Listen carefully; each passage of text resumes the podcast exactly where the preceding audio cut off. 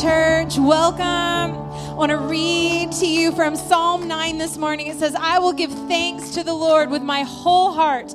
I will recount all of your wonderful deeds. I will be glad and exult in you. I will sing praise to your name, O Most High. So, we are here to praise Him, to give Him joy in this house this morning. Will you worship with us this morning? Praise His name. He is so good.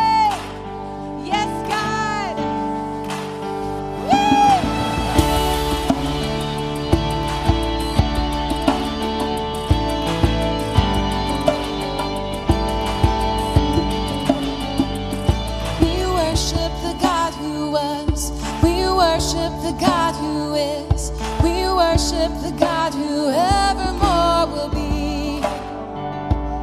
He opened the prison doors. He parted the raging sea.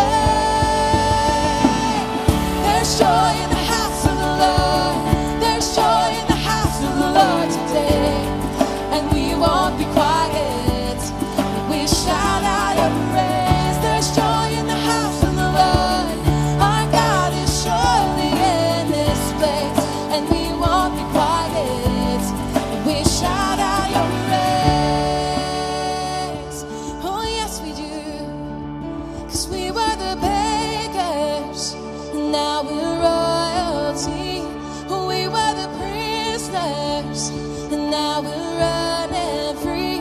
We are forgiven, accepted, redeemed by His grace. Let the house of the Lord sing praises, cause we were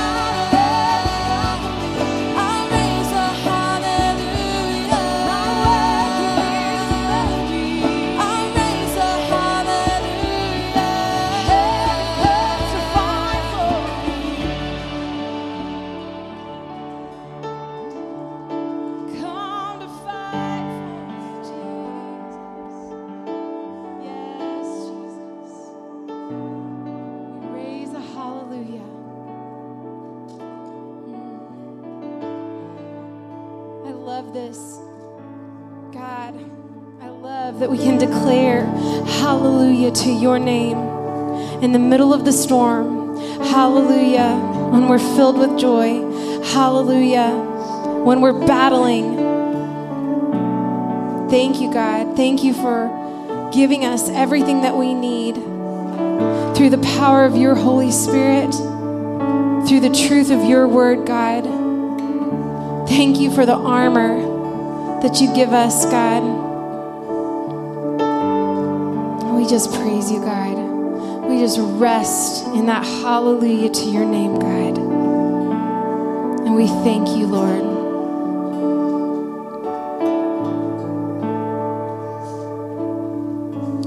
So, church, um, we just are so grateful to Him for what He has done for us. And um, just the hallelujah was just on my heart so much this, this week, just giving Him praise. He deserves our every praise, our glory to His name. And so, as we continue our time, um, we have our third song just as opportunity to continue our praise and worship and um, to praise him in our giving and to say thank you god and if you're part of this house um, then we invite you and we ask you to give to pour in. Um, it's not just the things that you see around you. Um, it's pouring in in all of the different opportunities that god has given us to bless and um, to be able to take care of the needs of this house. And guys, we've got some needs that are pretty great right now. And we're going to trust in the Lord for His provision, whether that be financial, whether that be in other tangible ways, or whether that be in ways that we can't see or imagine right now. I'm reminded that His Word says who He is. He is more than we could ask or imagine. He gives more than we could ask or imagine, but He wants us he wants us to ask. And He tells us that. He tells us to ask Him, to seek Him, to knock. He wants us. He pursues us, but He wants us. He's a He is He is so good. He again, you've heard me say it because Brent keeps saying it. He's invitational. He's not gonna He's not gonna force you. But guys, you're missing out. You're missing out if you if you if you don't respond to his love to you, he loves you so much. And that's why he says, like, all the ways that we are blessed, like, it's more blessed to give than to receive. He's so backwards. His kingdom is so backwards, but he is so good. And so, uh, I just encourage us. I want you to just pray with me now. God, so we give over this time to you as we just commit our tithes and offerings, God, however we give, Lord, that we would you stretch our faith to believe for things. God, would you help us to believe for your provision, however that looks in our life, God. Would you help us to praise you, whether we're walking through a storm, whether we're walking through a big season of blessing right now, God? Would you pour out yourself? Would you pour out your comfort? Would you pour out your love, God? And would we in turn pour that out on each other, God, on those around us, Lord? Thank you that the gifts that come to this house are so much bigger and they go beyond just what we what we see even here, God. They bless our community. They bless um, the church as a whole. They bless um, they bless things around the world. God, I just thank you so much. I thank you that your plans are so much greater than ours. And we just give this to you. We dedicate this to you, God, and we love you. We worship you.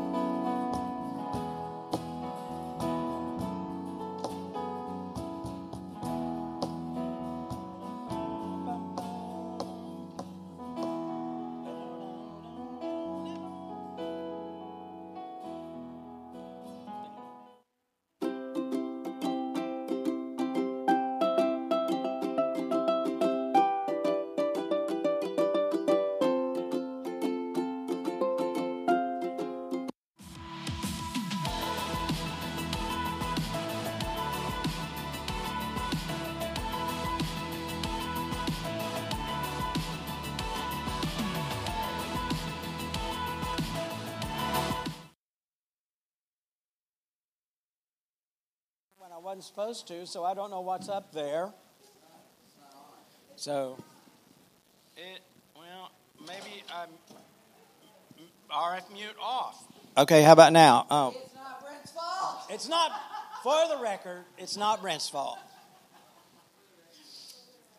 Okay, are y'all ready? We have a message from, he's continuing the gospel and talking about Jesus and the importance of knowing who Jesus, understanding who Jesus is so that you can understand who you are. So here's. Would you open your Bibles to Luke, the 24th chapter? Luke 24. Also, would you quickly welcome our Chandler and our Hugo campus that are with us today. Thank you guys for being here. We believe that it is the Word of God that brings transformation. It's Jesus as He's communicated to us through the Scriptures as the living Word that brings transformation in our lives. And so, however you receive that, we receive it uh, not because of a physical person, but because of Jesus. And if that comes to you through a screen, fantastic. It's receiving the Word of God that's most important, not the speaker of the Word of God. Um, my sole desire is uh, to bring glory to the name of Jesus, to lift Jesus up. Uh, he's just utterly fascinating to me. And I'm in a series on the gospel, and uh, man, there's so much here that uh, it's in my heart to communicate. And today, the specific point that I want to, to draw out is what it means for Jesus to be the Messiah and the good news of Jesus, Jesus the Christ. Um, but uh, this could potentially feel a little bit more like Bible study. So, what I'm doing, what I've done, I want to thank the team that's put my notes on uh, the app. Um, there is far more to this message than what I'm able to share uh, from the platform. And so if you'll go on the app and look at the notes, I've provided over 10 pages of notes with 33 footnotes with cross references. If you want to dive into this subject, trust me, there's plenty to do. Uh, but I don't want to just machine gun information at you. My, my heart's desire is that we see Jesus, that we understand his message and his work what he's done and what he's doing, and how we live faithfully to that, and um, how we as a church are formed into the image of Jesus, transformed into the image of Jesus. It's important that we see him clearly. And that's been my desire is uh, reclaiming the word gospel to the way Jesus and the apostles communicated it and defined it. Um, but to do that, I, I also have a heart's desire as pastor is for us to have a, a biblical worldview and to see your Bible as a whole. And you can't deliver all of that in just like one message. Um, and so today I want to trace a thread through Scripture, but, but with as much brevity as I can give it, but showing you how, like, our whole Bible is one unit, one story that leads to Jesus. But just to get us back into the frame of the gospel, the gospel is good news. And it's important that we rem- remember that because often when you hear the word gospel in today's culture, you're going to hear something about theology or doctrine or advice. Uh, and it's one of my frustrations, I'll put it that way. Um, frustrations is that we redefine words according to what we think they should be rather than what they're originally stated to us. But another frustration of mine is that many, many sermons are basically slightly spiritual TED Talks that are just giving you kind of candy corn Christianity uh, for you to just get a little, a little, a little sweet in your mouth, and then not it not have a transformative effect on your life. And uh, I believe in the power of the Word of God. I believe in the presence of the Lord Jesus, and and how how when we know Him, it transforms us, transforms the way we think, it transforms the way we see the world. What I've been captivated with as I've tried to endeavor to communicate the gospel, what I've been captivated with is this idea of the reality of the kingdom of God. Because what constitutes as news, and I'm kind of giving you this real briefly, and we're kind of working our way through this. What constitutes news is that it's an announcement about an event, a specific kind of event, an event that involves a king and a kingdom. That's what originally the word gospel meant good news. It's a, an announcement about an event, about a king and a kingdom. And to understand the, the fullness of that announcement requires at least some kind of understanding of the backstory or the context in which that event takes place.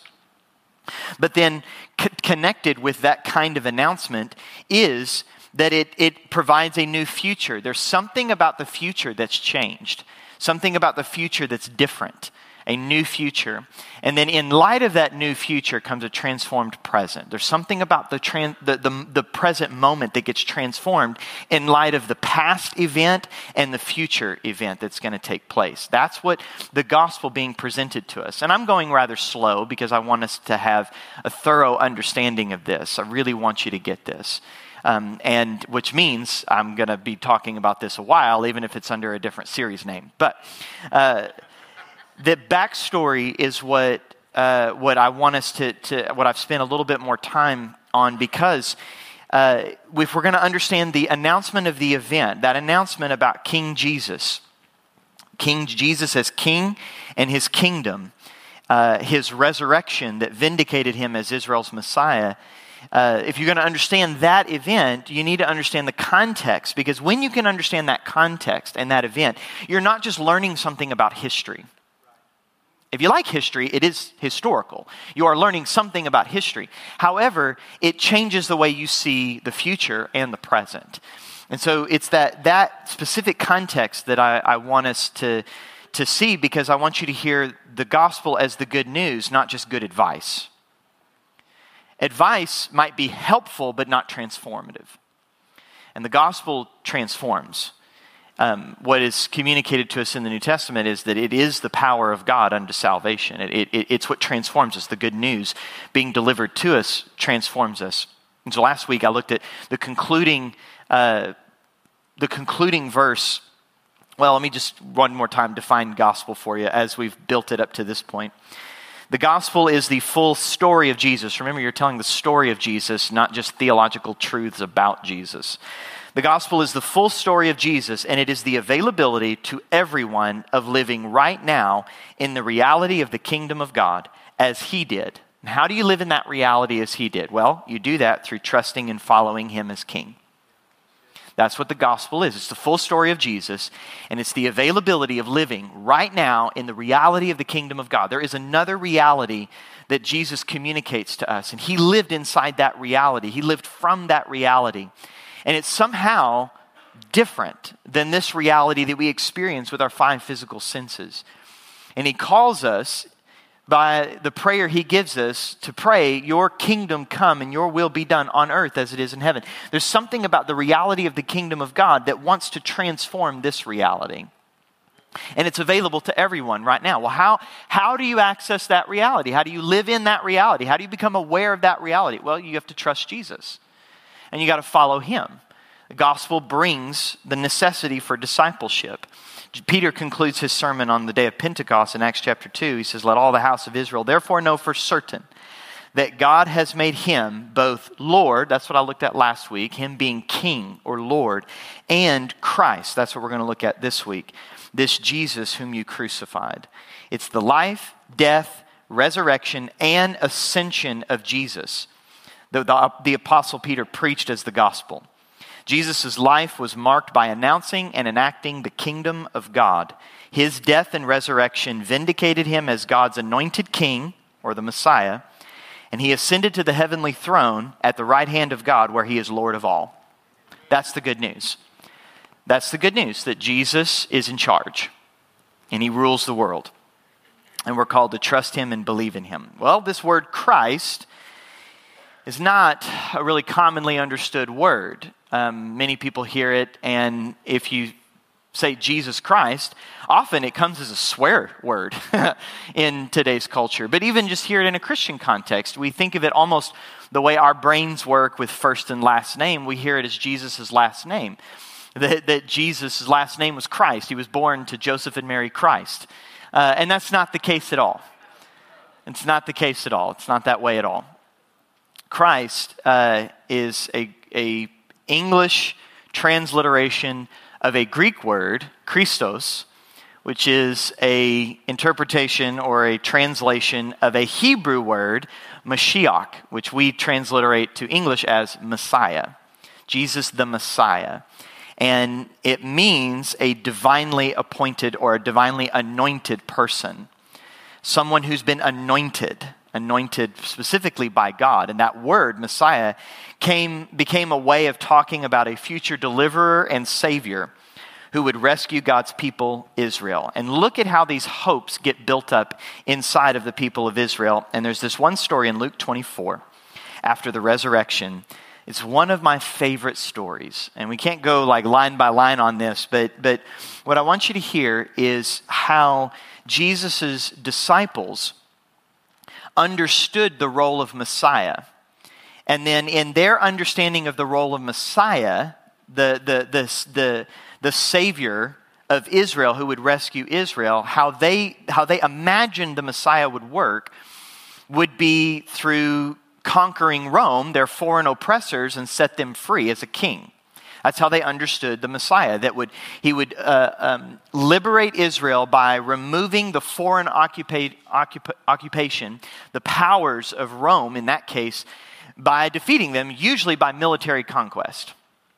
And, and there's much to that. Just about 100, 150 years earlier, uh, there was, there was a, a uh, Jewish liberation movement led by the Hammers. You know them as the Maccabees. Uh, Judah, the Hammer, Judah Maccabees, uh, defeated the, the armies that were currently occupying uh, Israel at that time, Jerusalem, and set them free for about 20 years. And then they got oppressed again. And so the first century Jews' imagination of the Savior of Israel, the Messiah, would be a conquering king.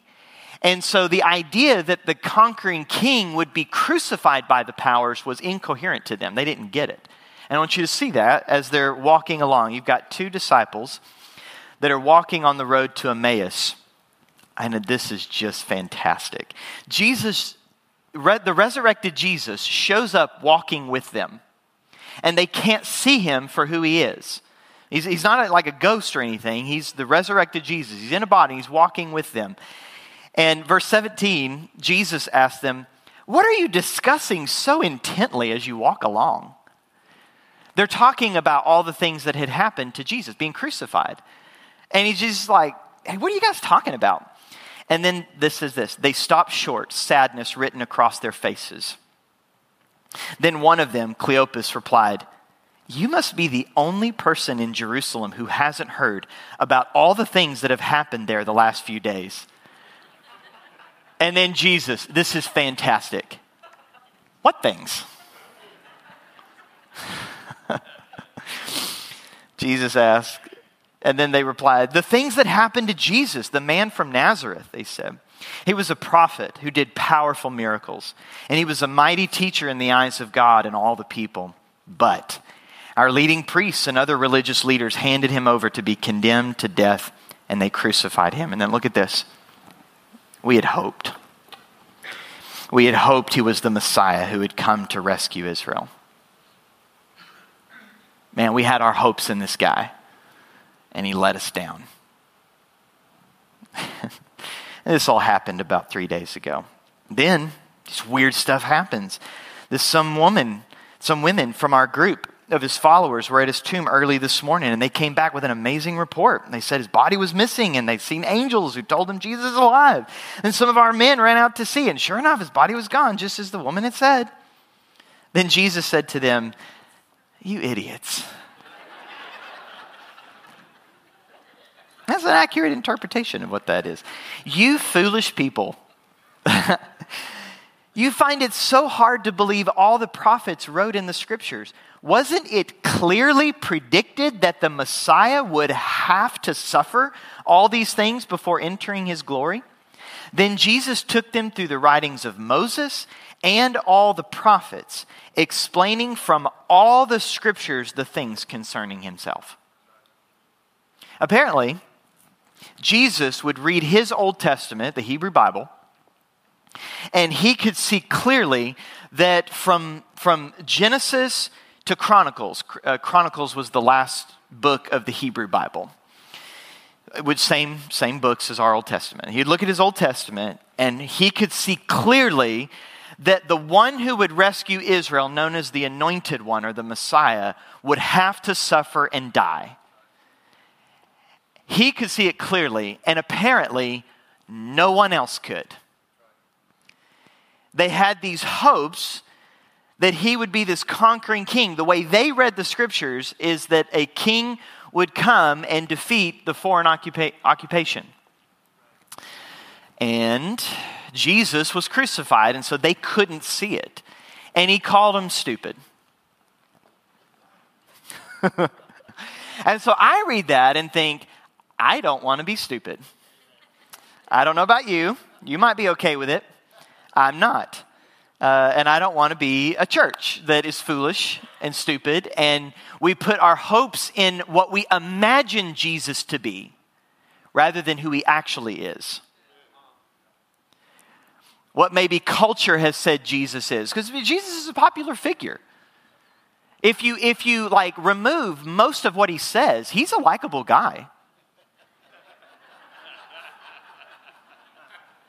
You just have to take out a significant amount of the words in red because he's offensive as well. I mean, he just calls two of his disciples stupid. I'm just saying, like, that's apparently within the realm. Anyway, I just. Okay. So, so what I, what I want to do is I want to take you through from the beginning not go verse by verse, but I want to layer very quickly a few layers of how Jesus builds this whole story is leading up to this that the Messiah would have to die and that he would be raised on the third day. You have to go from the beginning onward. And if you want to go deep into this, I have a significant amount of notes with lots of cross references if you want to dive deep, if you want to get into the notes on the app. Or um, you can go back to a series I did uh, about a year ago on the story that leads to Jesus, where I do summarize the Old Testament and show how it is the whole one story that leads to Jesus in much more detail. So I'm going to give you in just a few minutes what took six hours to do before. Um, but, I, but I want to layer this very specifically to, to tie a thread together to show you this one thread that when Jesus says, he, when it says that Jesus took them through all the scriptures to show them that the, from Moses and all the prophets that the Messiah had to die, I want to show you that. Okay, it begins in the garden, like everything. Your whole Bible's in Genesis 1, 2, and 3. If you just immerse yourself in Genesis 1, 2, and 3 continually, then you're immersing yourself in the whole of Scripture because all of Scripture is contained in Genesis 1, 2, and 3. It's where it begins. Genesis 1, 2, and 3, the garden is where it's going to end, a city garden in Revelation 21 and 22. It's where we began, it's where we'll end. So the more you understand Genesis 1, 2, and 3, the more you understand about your Bible. Now, again, real quickly, God creates a good world and he appoints his images in the world to rule, to represent his character and rule on his behalf they get a decision as to how they will execute that rule. All humans made in the image of God are given a decision how will they execute that rule? Will they trust God's wisdom and his definition of good and evil represented to, to us by the tree of life or will they seize that control, that knowledge for themselves, define good and evil on their own terms? Genesis 3 there's a talking snake. If the scriptures just don't confuse you, then you're not reading the same scriptures. There's a talking snake on page three of the Bible. But the snake, this serpent, tells a different story about the tree. That if you will take that knowledge for yourself, God is holding out on you. He deceives them and manipulates the truth with half truths. And he says that he tells a different story about the tree that you will be like God. You take control of defining good and evil for yourself. You seize that wisdom for yourself You will be like God. And uh, that's what they do. They seize that control for themselves. And it, break God's, it breaks God's heart. Um, God's first response was not wrath, it was heartbreak. Um, he was heartbroken by this. And so, uh, at, as he pronounces the judgment uh, or the consequences, it's a, we, often we call it the curse. Well, here's the deal God cursed the ground and he cursed the serpent. He did not curse the humans. Now, to try to tie that full circle real quick, our bodies are made from the ground, the dust of the earth. And so our bodies have a participation in the curse. That's why we physically die. Um, but humans were not cursed. And I want to read to you this curse, this judgment over the serpent. This is the key, okay? So we'll move faster through the rest of this, but this is where the key is. Is in Genesis 3, verse 14 and 15. Then the Lord God said to the serpent, because you have done this, you are cursed more than all animals, domestic and wild.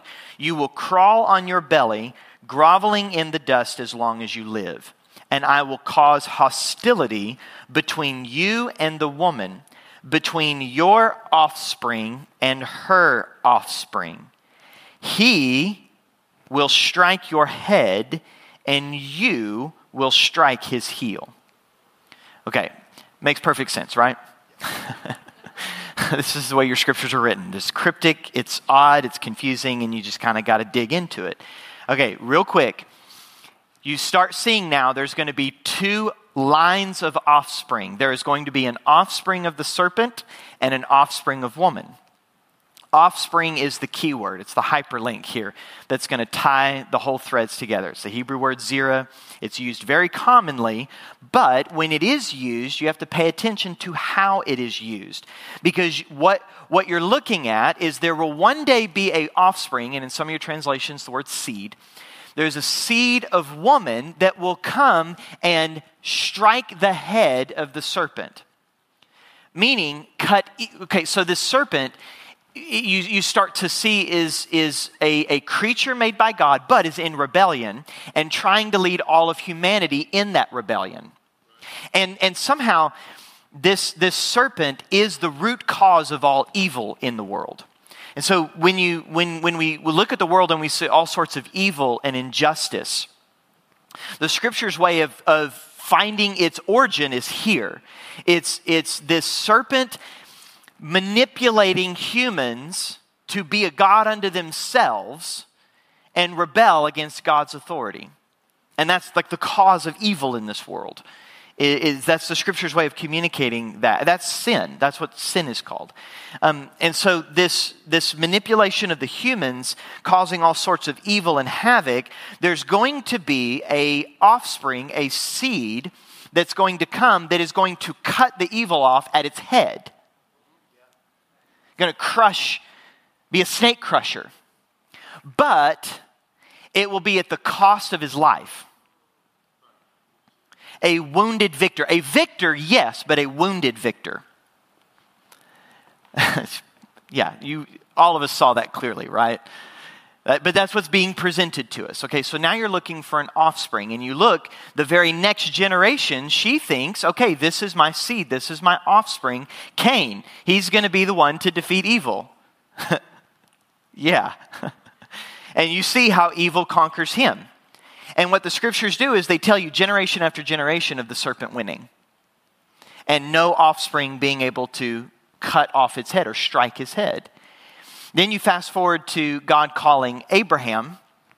And in Genesis 22, after an act of obedience and trust, God pronounces, he, he pronounces his promise. I'm going to layer this, this idea here that, that I put on the screen that the snake crusher you're looking for the snake crusher and so the first place you see the snake crusher genesis 3.15 the wounded victor who will be an offspring of woman okay then genesis 22 you see abraham And God blesses Abraham by saying in verse 17 and 18, I will surely bless you, and I will surely multiply your offspring as the stars of heaven and as the sand that is on the seashore. And your offspring, your seed, shall possess the gates of his enemies. And in your offspring shall all the nations of the earth be blessed. So, so this snake crusher, this wounded victor, as an offspring of woman, will also be a offspring of Abraham or from the family of Abraham. This one offspring we're looking for is going to come from the family of Abraham. That's so so as you're reading the story and you've gotten from Genesis 3 and you're losing a lot of hope in humanity, you get to Genesis 12 and there's a new guy that God calls Abram and you're like hopes are high and then this guy is also making a bunch of stupid mistakes. But he got this one thing right. He trusted God this one time, and God pronounced this blessing on him. You fast forward through his family, and you get to his really messed up family. You get to one of his great grandsons, Judah, and God pronounces that blessing on him. Then you fast forward, a lot of fast forward through the whole story, and you get to a king from the line of Judah in the family of Abraham in 2 Samuel chapter 7. Look at this. This is God's covenant with King David. When your days are fulfilled and you lie down with your fathers, I will raise up your offspring or seed after you, who shall come from your body, and I will establish his kingdom. Pause for just a second. Okay. So, David, in his story, the way the scriptures tell the story of David is setting you up to try to see him as a potential snake crusher. Okay? To the point where when you look at the, the story of David and Goliath, there's even this really weird detail of Goliath, his armor being like scales. And David cuts off his head like, come on. Like, like it might be subtle, but this is how the scriptures are presented. So you think this is the guy, you think this is the snake crusher. And then God says, It's not you, but it will be a seed or offspring from your family, from your line. Look at the next verse. He shall build a house for my name, and I will establish his the throne of his kingdom forever. So, this snake crusher will be a king from the line of David, who God will establish that king and his throne and kingdom forever. And then the first half of verse 14 I will be to him a father, and he shall be to me a son. Hold that for just a second. Okay, so this snake crusher that's going to defeat evil at its source, wounded victor, that's an offspring of woman who's in the family of Abraham, who's also will be known as a son of David in the line of David. Okay? Then you look down all of David's line, all the kings that follow from the line of David, and these guys are chumps. They, you, like, you got this tiny little bit of hope in Solomon, who's supposed to be the wisest person, but the dude has 700 wives. 300, because 700 is not enough, 300 concubines. Basically, what Solomon does is he rebuilds Egypt. He institutes slave labor, he brings high taxes, and what you thought would be, he, he, he breaks every single, in Deuteronomy chapter 17, Deuteronomy 17, you give this, this is not even in the footnotes. Here's extra material for you. Deuteronomy 17 Moses gives you all the commandments that the king of Israel is supposed to follow. Solomon breaks every single one of them. Every single one of them. And it just only gets worse after him. They go after money, sex, power, military might, and they just run Israel into the ground. 500 years under their line. But the hope for a king from the line of David is kept alive through their prayers and their psalms, Psalm 2 being the epitome of it. I'm going to read eight verses from Psalm 2 to see how this image is getting formed of this Messiah, this king that's going to come to be the snake crusher. Verse 1 of Psalm 2 Why do the nations rage and the peoples plot in vain? The kings of the earth set themselves, and the rulers take counsel together. So, do you see the nations, the peoples, the kings, and the rulers? Okay? All of them. The rulers take counsel together against Yahweh, the Lord, that's all caps, Yahweh, and his anointed, his Mashiach, his Messiah, his anointed one. So, so, so, so all this image we're, we're getting built up of the snake crusher is God's anointed one. And the rulers, the kings, the peoples, the nations are resisting Yahweh and his anointed king, saying, let us burst their bonds apart and cast away their cords from us. So, how does God receive and perceive the rebellion of all the nations? He who sits in the heavens laughs. He gets a good old chuckle out of all their rebellion. Not because he thinks evil and sin is no big deal, but because he's God. like they're, they're of no real resistance. The, the Lord holds them in derision. Then he will speak to them in his wrath and terrify them in his fury, saying, As for me, I have set my king.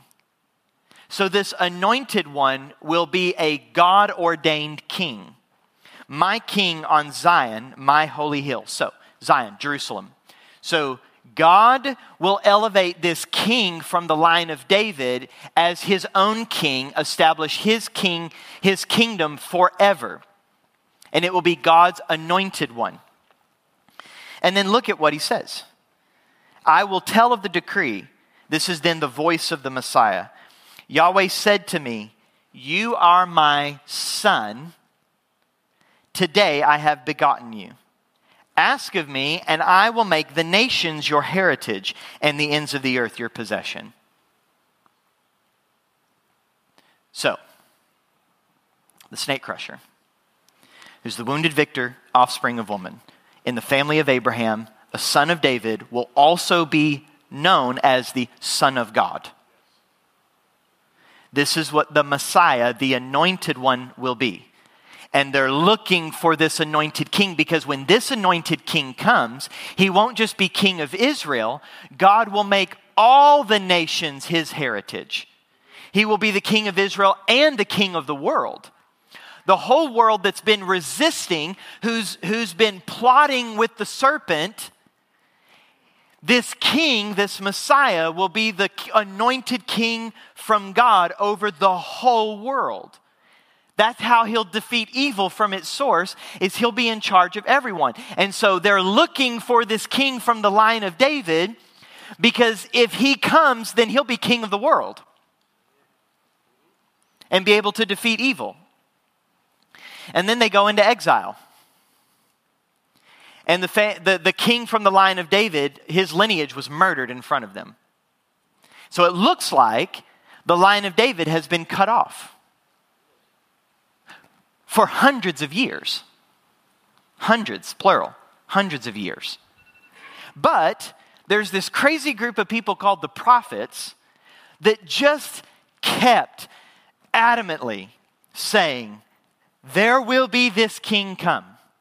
Isaiah, at the foremost prophet, is speaking about this king that's coming from the line of David. Isaiah 9, that uh, to us a child is born, to us a son is given and the government shall be upon his shoulders. This is a very popular Advent scripture reference. It's speaking from the line of David. Isaiah 40 to 55 is poems about the servant, that God's servant will be will come and will will obey the Lord on behalf of Israel, will be the one who fulfills all these promises. But then you get to Isaiah 53. And this particular servant, this Messiah, something is said about this Messiah. Isaiah 53, look at verse 2.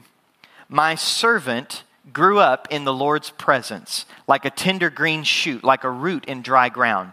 There was nothing beautiful or majestic about his appearance, nothing to attract us to him. He was despised and rejected, a man of sorrows, acquainted with grief. That doesn't seem like a popular king.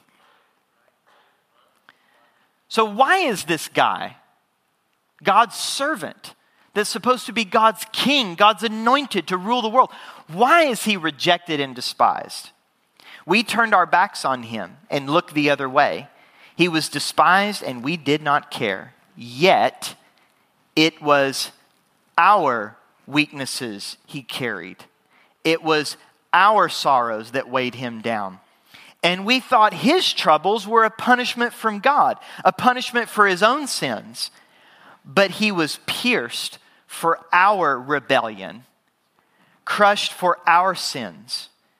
He was beaten so we could be whole. He was whipped so we could be healed. So remember, he's the wounded victor. To cut evil off at its source will be at the cost of his life. Whose evil, though, does he take and is wounded by? Ours. The way in which he's going to cut evil off at its source is to take evil into himself. Not because of his own evil, but because of humanity's evil. How is he going to cut off the head of the snake? He's going to take all the ways we have aligned ourselves with the serpent all the evil we've committed. He's going to bear it on behalf of his people. And it's going to kill him. Our evil is what's going to kill him. He was pierced and crushed for our evil, and he will die. But that's not the end of the poem. Look at verse 10. But it was the Lord's good plan to crush him and cause him grief. Yet, when his life is made an offering for sin, he will have many descendants, offspring. That's the key word we've been looking for offspring. He will have many offspring. He will enjoy a long life. Hang on, I thought the guy died. but he's back somehow. And the Lord's good plan will prosper in his hands. When he sees all that is accomplished by his anguish, he will be satisfied. And because of his experience, my righteous servant will make it possible for many to be counted righteous, for he will bear all their sins. I will give him the honors of a victorious soldier, a wounded victor, because he exposed himself to death. He was counted among the rebels. He bore the sins of many and intercedes for rebels.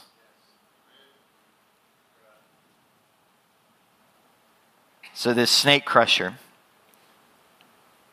the wounded victor offspring of woman, from the family of Abraham, a son of David, known as the Son of God, is also God's suffering servant.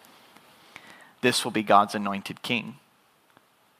The Messiah has to die because all humans have given themselves over to the serpent.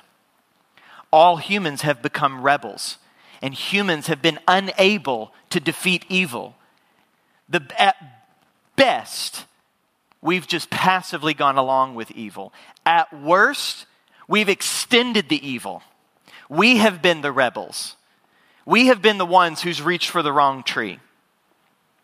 Human after human after human after human, generation after generation after generation after generation, we could not do it for ourselves. We needed a Savior. We needed a Messiah. And not just some random person, we needed God's anointed one. God's anointed king, that this king would defeat evil by taking the evil for himself.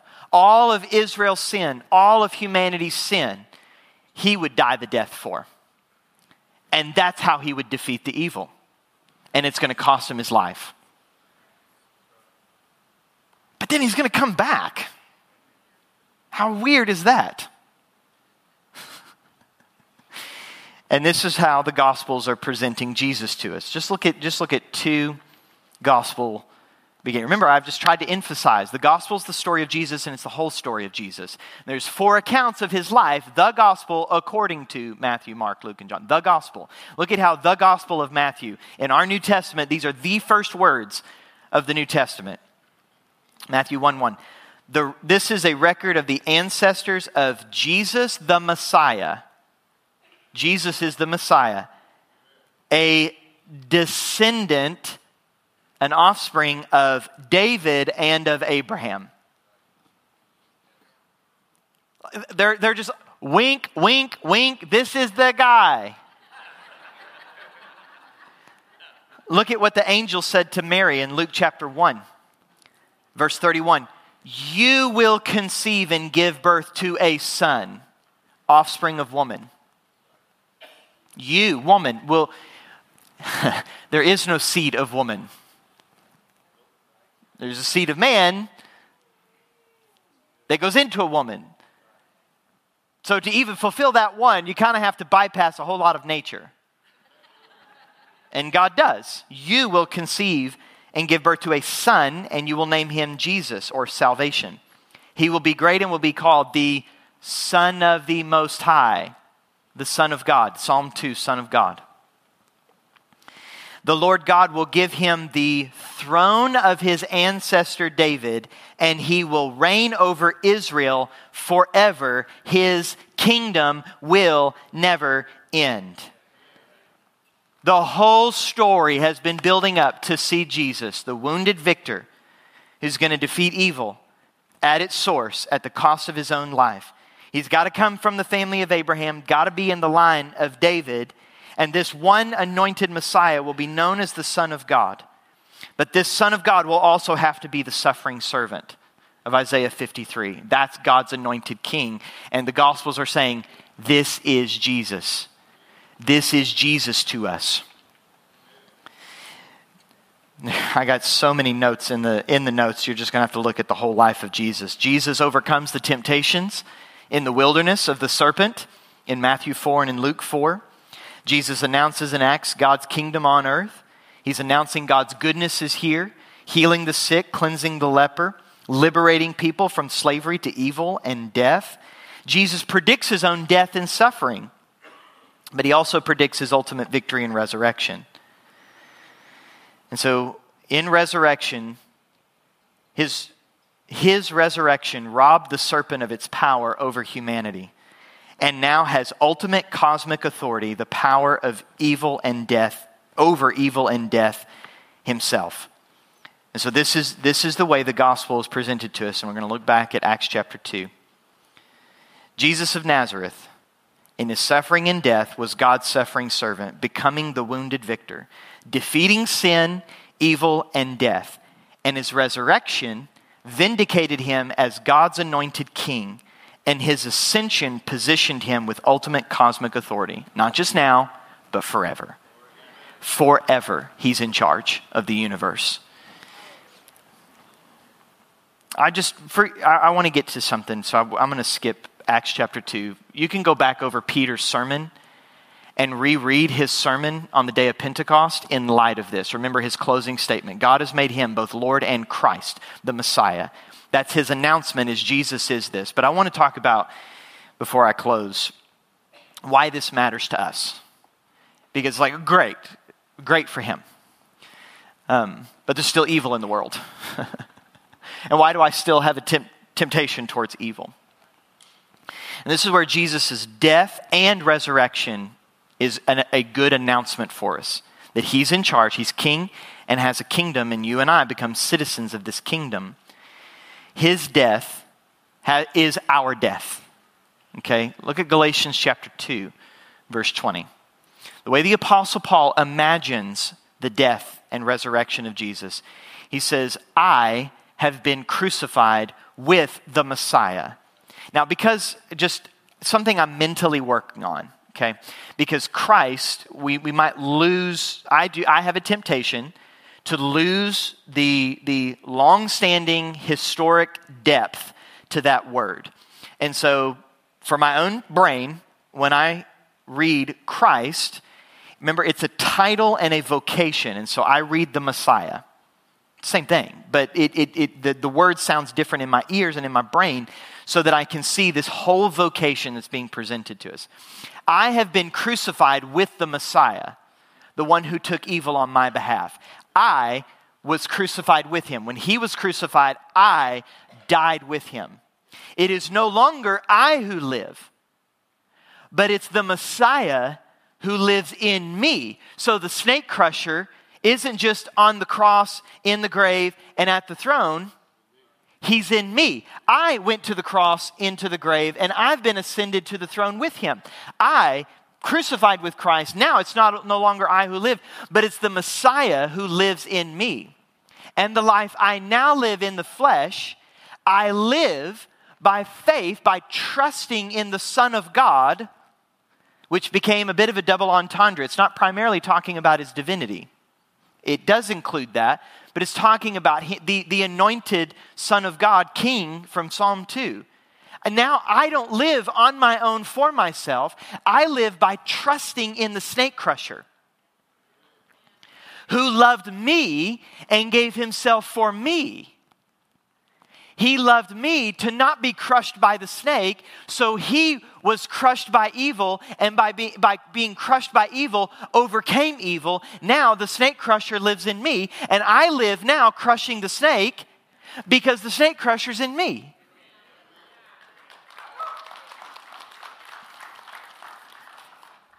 So his power over sin, death, the devil, and evil isn't just a statement about him it's now available for you and I as we live in Him and Him in us. So, for Him to be Lord and Christ, for us to honor Him as King and Lord, and the anointed snake crusher is to take my life into His life and his life transformed my life that the snake crusher now lives through me. So, me overcoming sin and evil and death is not about me, it's about who's in me.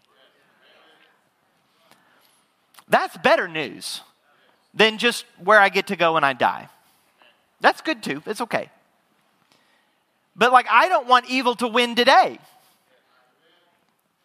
And so now the snake crushers in us to confront the evil of our day. To overcome sin's temptation is one level, and we need to grow and mature in overcoming temptation and evil at a personal level. But this is why we're also to confront evil beyond that. Okay. James chapter 4 verse 7 says, Submit yourselves to God, come under the authority of God, resist the devil, and he will flee. You have no power and authority over the devil. Only in that the snake crusher's on the inside of you. With that, he has ultimate authority over sin and evil. And so the authority you and I stand in is not our own, it's the Messiah who lives in me, who lives in you the snake crusher who lives in you. And we're to live with that kind of victory. And not everything's going to go your way. There's going to be a whole lot of stuff that doesn't make sense. This is where the new future emerges that we'll talk about later. To understand about our future that then transforms our present. But the way we live in the present is continually identifying ourself, not in our own strength and ability, but by the snake crusher that lives in us that has already defeated sin and evil and the devil. And now I stand in his authority and in his victory. And the, the story is going to keep moving as Romans chapter 16, verse 20, one of the last statements the Apostle Paul makes in Romans. He says, The God of peace will soon crush the adversary, Satan, the hostile one, the adversary, the accuser.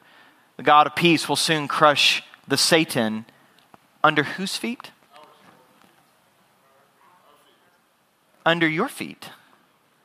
He's already crushed his head, and it cost him his life. But he gives that power and authority to us to crush the serpent. The authority and power to crush the serpent when unforgiveness starts to tempt you and creep into your heart. You have the power and authority to crush the head of the serpent. When anxiety or fear begins to try to leech onto our minds, or depression tries to sink its talons into our minds, you're dead. And your life is the snake crusher's, and he's inside of you. And fear and anxiety and depression has no authority over the snake crusher. When sickness and disease tries to creep into our bodies, this body is not mine. It's the temple of the Holy Spirit. The snake crusher lives inside this body. And there's a lot we don't understand. There's a lot right now in my conclusion that I'm already over time can't make sense of. This is part of belonging to a church. We're in it for the long haul to work through it together. All the questions and unknowns and what ifs and what abouts and buts all that kind of stuff. But at least need you to see the truth that the good news isn't just a theology. This is, this is real world discipleship where we learn to let the snake crusher have authority in our life, to live his life through ours, and continue to crush the head of the serpent. And that's why the response to the gospel should always be to repent and believe. The reality of the kingdom of God is here and present right now. The reality of the snake crusher is on the inside of you if you've surrendered your life to Jesus. But we live a life of continue to repent, realign our thinking to the reality of the kingdom of God, and trust in the snake crusher who lives in me. And this is the Jesus that's constantly being preached to us through the Gospels and through the book of Acts, constantly presented to us, and that we, you and I, follow. We live under the authority of the Master, King Jesus, who's the snake crushing King, God's anointed one. And he isn't just somewhere else, he's here over our lives, over our bodies, over our families, over our marriages, over our children, over our communities and our neighborhoods and our businesses. The snake crushing King is present in you to continue to remind the devil his head is crushed and he has no power and authority over our lives. That's good news. That's real good news. I receive that as good news. Amen. Amen. Heavenly Father, I pray we continually live in the reality of the kingdom that you have made available to us in Christ Jesus. And Jesus, thank you May our hearts ever be in a posture of humble gratitude, thanking you for what you've done for us. That you took our sin, you took our infirmity, you took our evil, you took our rebellion, and you stood in the gap for us and took it all into yourself. And I just, I, Lord, I pray, Jesus by your Spirit, open our eyes to see you, the snake crusher. Open our eyes, the eyes of our understanding, to see your kingdom, to see your reality. When the reality of our flesh seems to be the most prominent, dominant thing we see in broken relationships broken bodies, broken societies and cultures. When that's the reality we see the most, transform our eyes to see the reality of the kingdom of God, the reality of King Jesus, the reality of the snake crusher, and a defeated enemy. That we can walk in that victory as we live as disciples of you. And I pray we're called to that elevated discipleship one of victory and crushing the head of the serpent continually, every day, every single day of our lives. May we be a church that defeats evil and pushes evil back as we advance the kingdom of God, that we don't just pray, but we live in such a way to be the answer to the prayer Your kingdom come, and your will be done on earth as it is in heaven. Your righteousness, peace, and joy come. Your dominion come, and your desires and your plans and your pleasures be fulfilled in us and through us as it is in heaven. And I thank you for it in Jesus' name. Amen. Amen. Amen. Pastor Jacob called me this morning. He said, Don't freak out when you see the notes. There's nine pages with 30 footnotes and 29 personal comments that he makes in the sidebar along the deal. So if you, I, I think Pam just got them posted on our, well, she, okay. Speak to me if you'd like a copy of the notes. Um, because I want you to have those. If and it, he has a whole page of uh, scripture all through the Bible on how to dig deeper. Um, it's important to know how from page one in your Bible to page 974 in your Bible, everything is all connected. It would have been, I mean, and when I think about that, how there's um, a hundred writers or something like that, and all these uh, 66 books and uh, written over hundreds of years, impossible for human hands to put it together, for it, for it all to be connected. And, and all of this done in a time when there was no internet and you couldn't look at back at what other people had done. But the, the, the story of Jesus is from page one to page, 109, page 974. The same story all the way through because it's a story that the Holy Spirit has inspired writers, uh, the telling of it all the way through. Um, Dale did such a great job in January when he talked about the law of sowing and reaping and how it went from the beginning, G- Genesis, all the way through to the end of the New Testament. Um, uh, God's word is consistent all the way. I've been studying it for over 50 years, and I've never found anything that wasn't consistent. Nothing. Um, and I want to encourage you in that, that that we come to an understanding not just so we're smarter, not so we can win at Jeopardy, but so we can that understanding can inform how we are with others and how we be Jesus every single day.